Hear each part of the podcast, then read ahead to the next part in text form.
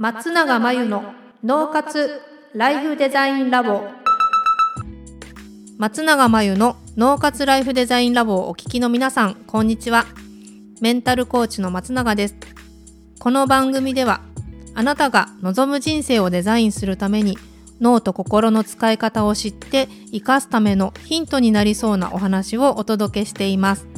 週に2回月曜日と木曜日に配信中のピンポン Q&A のコーナーでは日常生活やビジネスでよくある悩みや松永が主催している内観力養成ライフデザインオンライン講座で寄せられた質問などにお答えしていきます。はい、今日のご質問です。愚痴は言わない方がいいことは分かっていても時々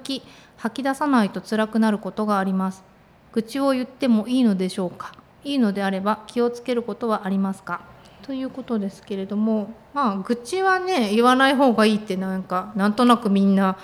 思ってたり聞いてたりするんでしょうかね。そうそうあの確かにね愚痴とか不平不満ってま聞いてる方もあんまりいい気分にならないむしろ不快な気分になるしできれば言わないに越したことはないです。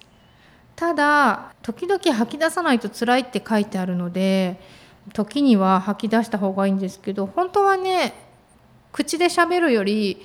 えっと、紙に書き出した方がいいですよ。誰も見ない紙にねそのノート落としたりしないでほしいんですけどあのノートに紙にその自分の愚痴でも不平不満でもどんどんすっきりするまで書き出していくみたいなねそういうやり方もあるんですけどでもし、えっと、愚痴を、えっと、言ってはいけないと思ってそれがまたストレスになってたら良くないんで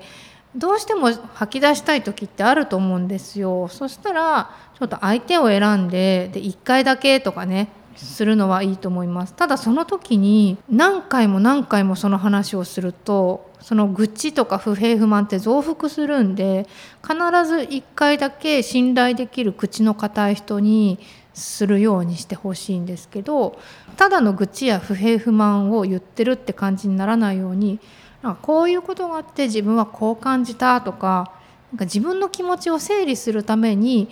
話を聞いてくれるっていうふうにお願いして、まあ、こういうふうに感じてこういうところが辛かったんだよねというふうにしてもらえると、まあ、話しているうちに客観性が保てるようになってきてちょっとその問題とか出来事から距離を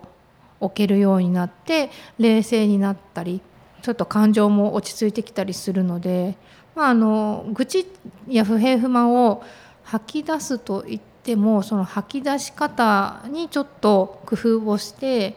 あの自分の気持ちの整理消化するっていうステップだと思ってやるのはうまくやれれば有効です。逆にね我慢しすぎるとそれはそれでちょっとあの不健全ではあるので上手に自分の中で消化していけるようにしてみてください。以上ピンポン Q&A のコーナーでした。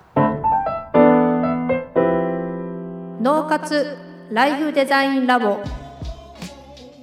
2021年の春から内観力養成ライフデザインオンライン講座をスタートしています。生き方と働き方を一致させてより望む人生を作っていくために自分との向き合い方整え方才能の引き出し方を身につけていただく講座です。自宅で好きなタイミングで受けられます。初月は無料です。詳しくはポッドキャストの説明欄に URL を載せていますので気になる方はチェックしてください。それでは次回の松永真由の脳活ライフデザインラボでまたお会いしましょう。